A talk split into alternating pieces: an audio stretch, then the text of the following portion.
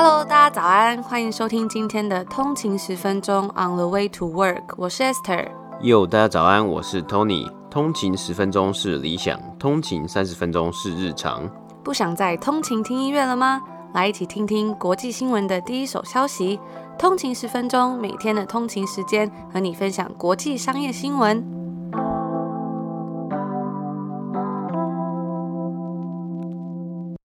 大家早安，今天是三月二十五号星期四，欢迎回来通勤十分钟。大家早安。本集节目由 HP Taiwan 赞助播出。HP Smart Tank 六一五连续供墨印表机适合 SOHO 族、小型工作室或者是中小企业。这是一台列印、影印、扫描和传真四合一、功能齐全的印表机。手机直接下载 HP Smart App，一键搞定所有功能。HP Smart Tank 具备超大印量，一组原厂墨水可以印黑白文件六千张，彩色文件八千张。列印费用呢，每张不到一块钱。有了这台印表机，就可以随心所印，享受便利。无论是十度以下的刮风下雨，或是三十度以上的炎热酷暑，都不用再辛苦出门跑超商影印。那这台办公室里的超强神队友 Smart Tank 六一五，原价六九九零元，通勤十分钟听众专属优惠价只要五九九零，现享折扣一千元。这次的优惠四月十一号以前有效哦。接下来我们就直接进入美股三大指数。今天是北美时间的三月二十四号，星期三。今天的美股三大指数呢，道琼工业指数是下跌了三点零九点，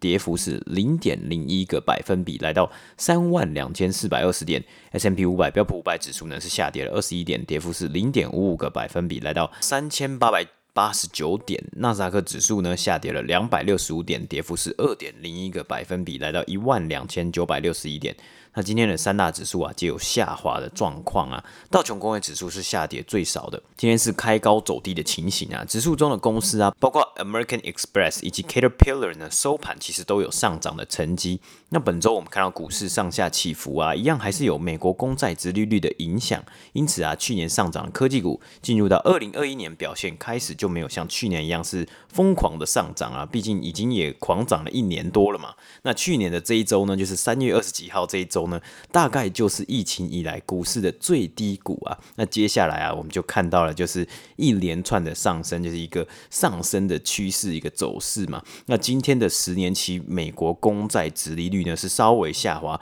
从昨天的一点六三七 percent 下滑到一点六二四 percent。那标普五百的十一个类别之中呢，今天的能源类股表现突出，包括 Diamondback Energy 以及 Marathon Oil 皆上涨超过五个百分比。那说到能源的部分呢，今天的油价上升呢，也包括这个长荣海运的超大型货柜轮卡在了苏伊士运河啊，导致大塞车。那根据华尔街日报的报道，也可能连带会造成全球的能源供应链大塞车，因为苏伊士运河啊是能源运输的一个重要航道。那个股方面呢，GameStop 的股价今天。收盘是下跌了三十三个百分比，来到一百二十块美金左右啊。那为什么呢？因为昨天周二的时候，盘后 GameStop 公布他们最新一季的财财报，那表现呢并没有达到分析师预估的水平。那加上该公司呢其实也没有公布对于今年的财务预测。那以上呢就是今天美股三大指数的播报。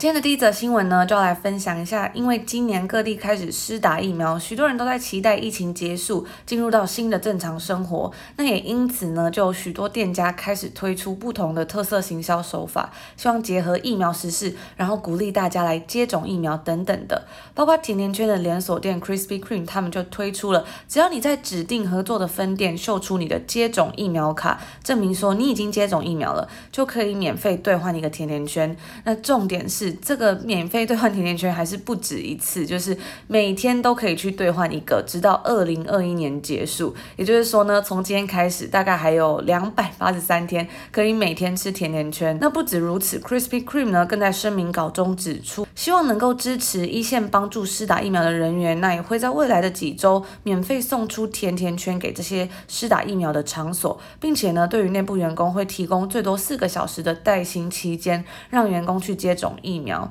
而除了 Krispy Kreme 之外呢，也有其他的商家就是看准了这次的机会来提出他们的行销活动。在克里夫兰的一家酿酒厂呢，就给前二零二一名，也就是跟二零二一年的这个有个谐音嘛，二零二一名进场提供接种疫苗证明的顾客一杯十美分，就是价值十美分的一个啤酒。而 Uber 跟 Lyft 呢，也有提供免费或者是打折的方案，要给这些去接种疫苗的民众。那在疫情之下，我们有看到许多公司都在寻找不同的行销手法，或许接下来会有更多跟疫苗相关的行销方式，我们再持续为大家追踪报。报道。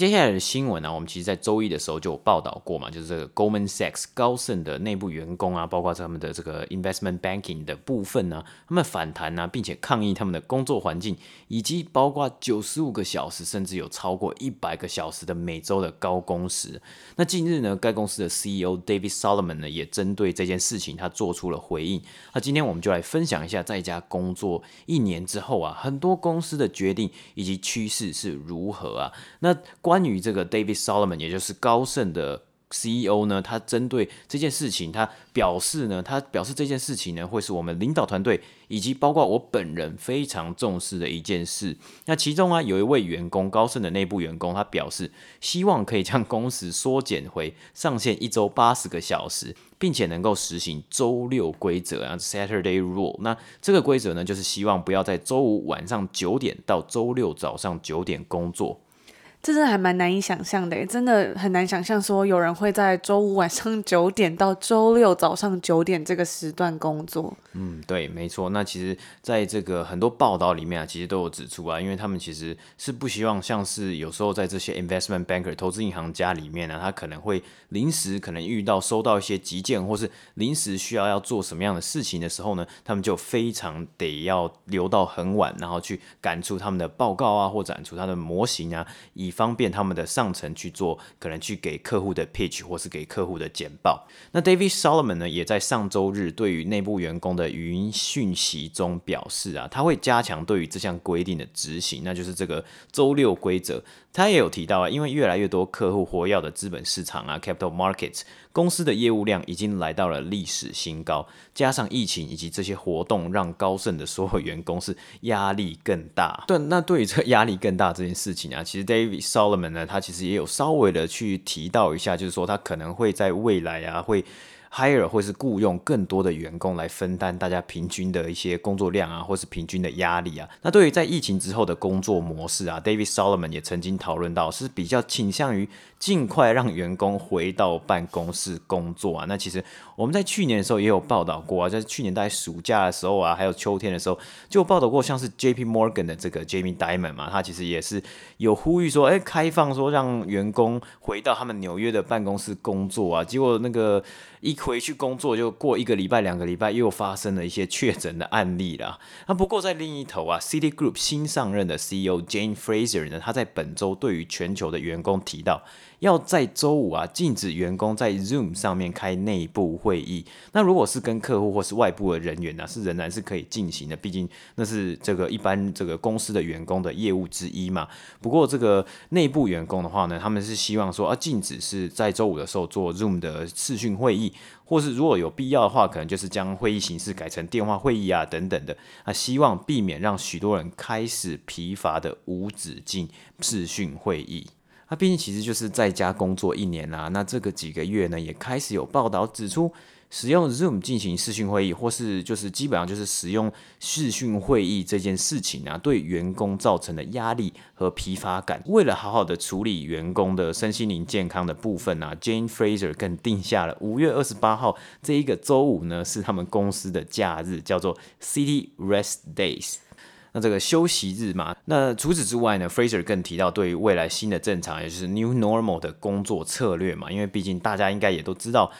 比较难再回到这个 pandemic 之前，疫情之前的一个正常啊，我大家可能现在都是在预估说，哦，会有一个新的正常啦。那大部分的员工呢，将会有一周最多两天的时间可以在家工作，但是有一些必须必要的职位啊，可能还是需要一百 percent 百分之百的到工作岗位，可能是一些比较像是 retail banking 啊等等的。那虽然很多公司已经宣布类似这个混合在家以及进办公室的上班的工作模式。式，但其实啊，有许多的银行是还没有开始这样做的。那这也让 Citi 呢成为第一间银行去建立这样的工作政策。那也有部分的原因啊，出于这个高盛的这件事情啊，让其他银行开始思考他们自家员工的身心灵健康。像是我们有看到，例如 Credit Suisse 呢，他就颁布了一个呃额外的奖金给他的底下的员工。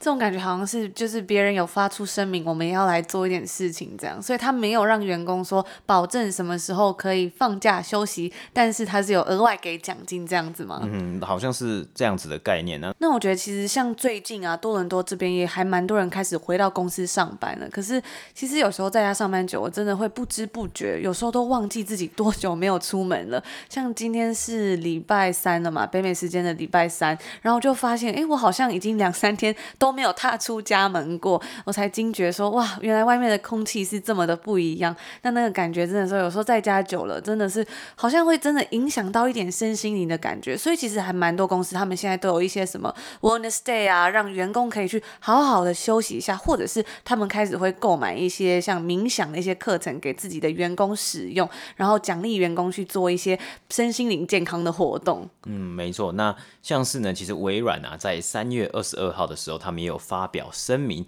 去说明他们对于执行这个 hybrid workplace 这种混合的办公环境的策略以及方针。那这里面呢、就有提到啊，员工的身心灵啊会是公司的最主要 top priority 最主要的重点，并且呢持续的支持他们员工的需求，提供弹性的工作方式，不管是在家远端工作啊，或是回到办公室内。那除此之外啊，我有看到 Harvard Business Review HBR 哈佛商业评论也有一则专文在讨论在家工作一年后对于我们这个工作啊员工所造成的影响。里面也有提到，微软透过他们本身这个 Teams，还有他们的合作软体和 LinkedIn 上面使用的数据去分析，并且访问全球三十一个国家中超过三万名受访者所制成的年度 Work Trend Index。工作趋势的指标。那在这篇 HBR 的文章之中啊，更提到，因为在家工作失去了这个组织内的连结，还有互动，进而去影响到社会资本 （social capital）。那想想啊，在办公室里面，可能有时候遇到同事的休闲聊天啊，或是遇到真的遇到一些问题，可以一起互相讨论，一起去讨教，一起请教一些 mentor 的时候，这些互动呢，可能都是社会资本的一个关键之一啊。从个人到组织的交流成长，但是转移到线上工作，好像就有点减少了这样子的互动啊。因为就算有再多的 Outlook 信件啊、Teams 的线上会议啊，还有一些 Chats，人们呢开始感到疏离。那作者呢在文末也有讨论到一些如何去面对这个问题的方法。那他也去提到说，这个 Hybrid Workplace 呢可能会是未来的趋势。我觉得其实还蛮值得去看看呐，所以我也会把。微软它两篇讨论 hybrid workplace 以及 work trend index 的文章和这一篇 HBR 的文章连结放在我们底下的 show note。那我其实在这阵子也有跟很多在不同行业工作的朋友聊天，然后就有问他们说，诶，在 post COVID 啊 pre COVID 的状况下，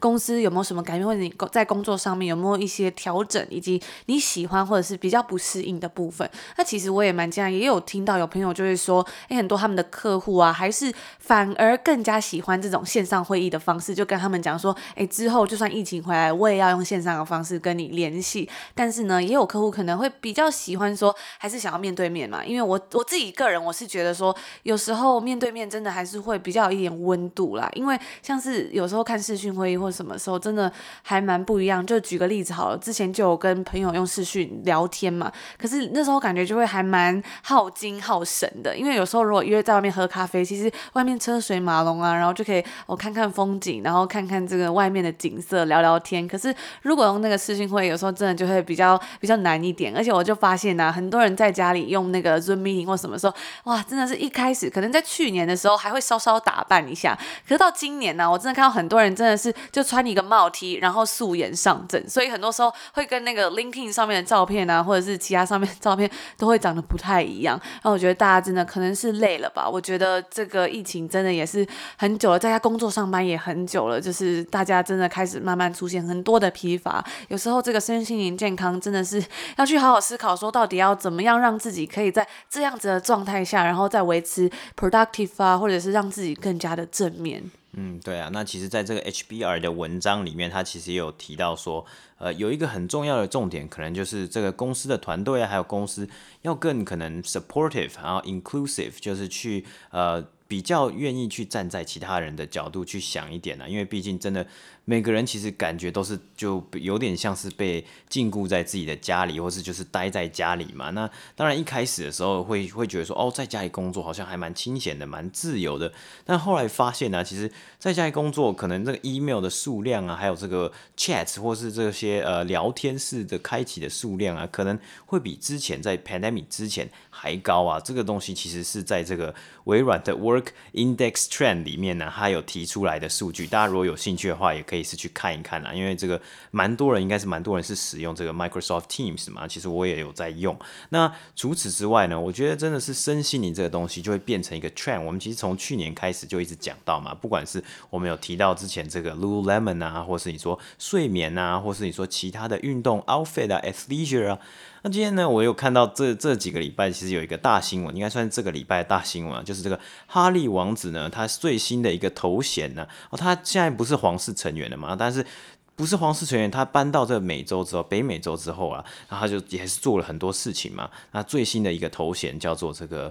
一个戏骨的新创的高层管理阶层啊，C 阶层的 C-suite 阶层，那他的这个头衔是 Chief Impact Officer。可能就是感觉比较负责，像公关部门嘛之类的那种感觉。嗯、类似的，那他的这一间任职的这间公司叫做 Better Up。那 Better Up 是什么一间公司呢？听起来很像是做好事的公司。Yes, yes。那他做做了更好的事情呢，就是他在帮这些企业或是员工呢进行身心灵训练，就给予一些 coaching。不过感觉起来，像这个新闻上面从外媒的报道看来，感觉比较像是一个像是代言人的感觉吧。与、其说是可能这样像 coaching 嘛，因为他其实这个 program 应该是说他要制定很多嗯，比如说上课啊 program 给员工，然后让他们身心灵健康。可是我自己看起来真的还蛮像一个比较像是代言人帮这间公司冲知名度的那种感觉。嗯，对啊，我觉得他应该不会到。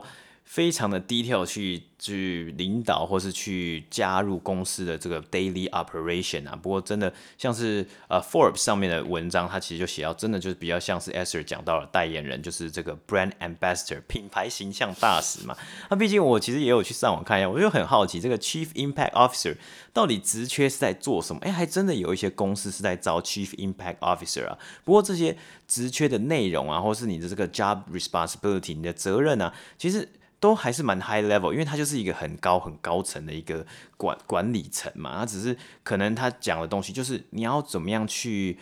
让公司呢，在整个 marketplace 或是这间公司它所在的领域更有影响力，对，更有影响，或是它的 impact 是可以达到无远佛界的那。有的人呢，其实是有提出来，像什么样的举例呢？像是 B Corp，我们之前也有介介绍到 B Corp 嘛。那 B Corp 它的这个形式呢，或是它认定的这些形式呢，就是希望可以对社会有更好的这个 better impact 嘛。那这样子 B Corp 一个形象呢，可能也会是。一些公司内部的 Chief Impact Officer 在处理的事情，就是要处理他们本身的一些 Impact Report 啊，影响力报告这个东西。因为我看其实很多的 B Corp 呢，每年年度呢都会推出这样的报告，说他们在社会 Community 的影响力，或是他们在人呢、啊，就是公司员工内部的影响力，还有其他方面的这个 Give Back 或环境保护的影响力会是如何。其实现在越来越多公司会在每个年度他们自己定的一个时间里面发布这样子的一个报告。那其实大家如果有兴趣，都可以到他们的官网上面，应该都很容易就可以找到他们的。通通常会叫什么 Impact Report，那像是一些科技公司或者之前我们有分享过这个 H&M 嘛，他们就很专注在做这个，因为他们之前有很多比较负面的新闻，像是快时尚的浪费啊等等的。那像是有些公司，有一些现在很多 SaaS 的公司，它是怎么样去帮助这个社会改变？比如说，哎，减少用。纸，让更多东西可以比较像是数位化，嗯、或者是比如说减少掉一些资源、一些 physical 的东西，那更加帮很多公司他们节省时间呢、啊，然后节省这个碳排放，所以他们都会把这些东西记录在里面。我觉得也是还蛮有趣的。嗯，所以回到这个哈利王子的这一次的这个加入一个戏骨的新创公司啊，真的，我觉得我们感觉好像真的就是一个有点像是。帮这间公司做一个行销的 知名度，知名度嘛，打开知名度。但其实对于哈利王子他本身他自己在这个声明里面，他其实也有提到，他是有使用过 Better Up 的一个产品啊。那他觉得对于这种身心灵的健康啊，特别是心理的健康也是蛮重要。那这一点其实我觉得真的在家工作一年之后啊，其实越来越多人是蛮在乎这件事情，或是说哎开始来重视。当然从一开始就有重视，但发现呢、啊。进入到二零二一年，真的有一些人开始 burn out 了，有一些人可能疲乏了。那你要怎么样去重新充电？哦，这个就是一个很重要的问题。你可能要寻求一些外部的 coaching 啊，或是寻求一些去朋友去找朋友啊，或是去外面散步啊。那要怎么样去让自己的生活再去更多元化，走出家门？这样。就是 recharge 一下自己的那个精神，yeah. 不然很容易就会有一种好像被 drain 掉了、被榨干的那种感觉。嗯、对，要怎么样去充电呢？给自己好好的。充电，我觉得其实也是蛮重要的一件事情啊。那大家也欢迎跟我们分享，你平常都是怎么充电的？怎么样让你自己的心情可以更加的健康？嗯，对啊，因为其实大家也是一到五在上班嘛，那其实周末的时候呢，要怎么样去，呃，好好的放松，好好的充电？有时候我觉得好像是就是。呃，要有效率的去找到一个方式，可以让你真的哦，我觉得我这一周哦，重新我又有一个新的动力，可以去做下一周的工作啊，下一周学习啊，下一周的课程啊等等的。我觉得自己我自己有一个心得，我觉得很重要的是，虽然我自己还没有百分之百做到，但是就是要规律作息，嗯，就是该睡觉的时候睡觉，该起床的时候起床。因为像我们现在在家上班，有时候真的会就是会开始作息大乱了，你知道吗？嗯、就是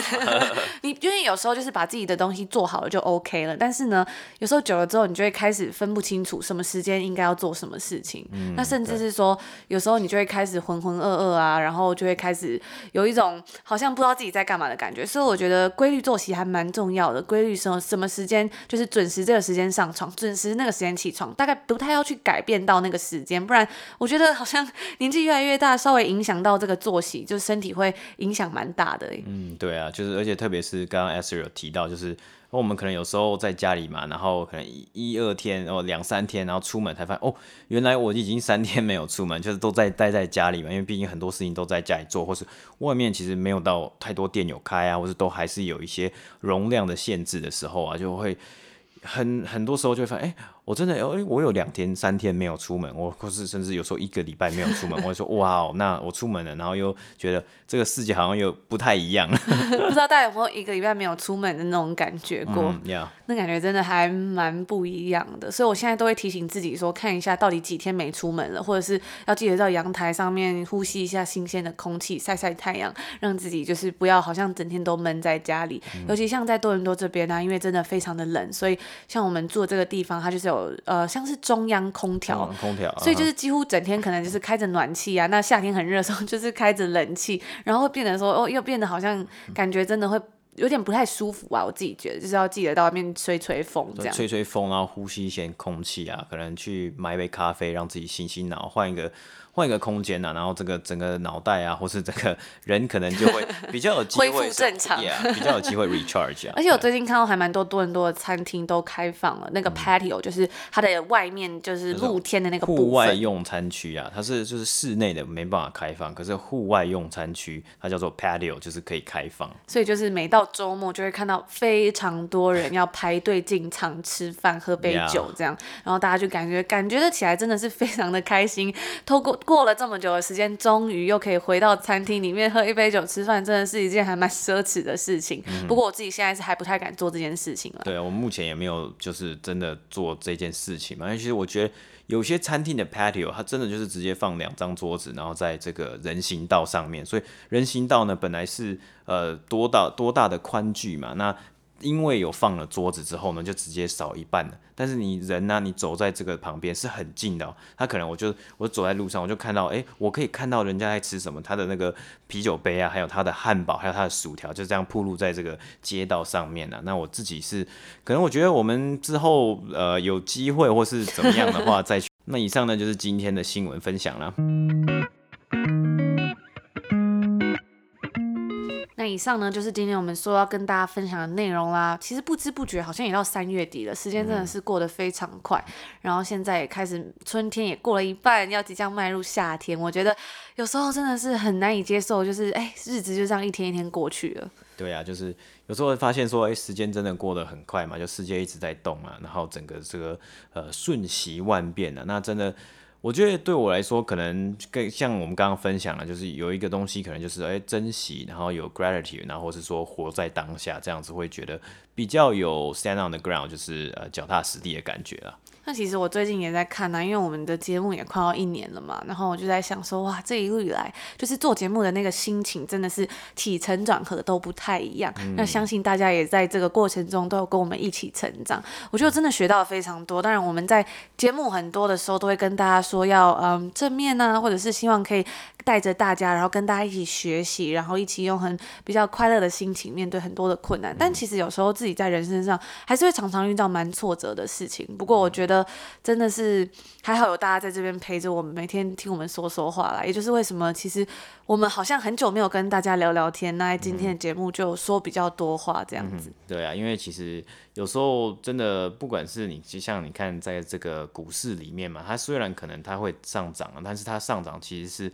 高低起伏，高低起伏啊，就像呃生命一样，我觉得有时候就是是哎有高有低，有高有低，情绪也是嘛，因为也事事情一直在变，很多事情都非常的。节奏啊，变动非常的快，特别是过去的这一年嘛，包括是 digital 啊，就是数位转型啊，然后我们要去线上啊，去学习这些什么远端工作啊等等的嘛。那其实真的很多时候，其实有可能是高，有可能是低。那要怎么样去去 cope with it，deal with it，去跟这些东西和谐的相处啊？我觉得也算是对我们来说过去一年的一个课题啦。因为以前常常跟大家分享，就是要怎么正面，然后怎么乐观学习嘛。但其实我想要讲的是，就是其实生命中还是会有非常多的挫折。那若遇到挫折的时候，我觉得这。这段期间，我学习到就是静下心来，然后好好的拥抱它，不要去推开它，然后去想办法怎么解决这个问题。我觉得真的是帮助我蛮多，好像比较少跟大家分享这种东西，比较常分享的是说，哎，要怎么样进步，怎么样成长嘛。所以也欢迎大家跟我们分享说，其实你在人生中有没有遇到什么比较挫折的经验啊？那你是怎么去学习它，然后成功的去克服它，或者是到最后你怎么与它共存的？那我们就在这边一样是祝福大家有一个美好的一天，也欢迎大家如果有什么新的。也欢迎跟我们分享，我们就明天见。明天见，拜拜。拜拜。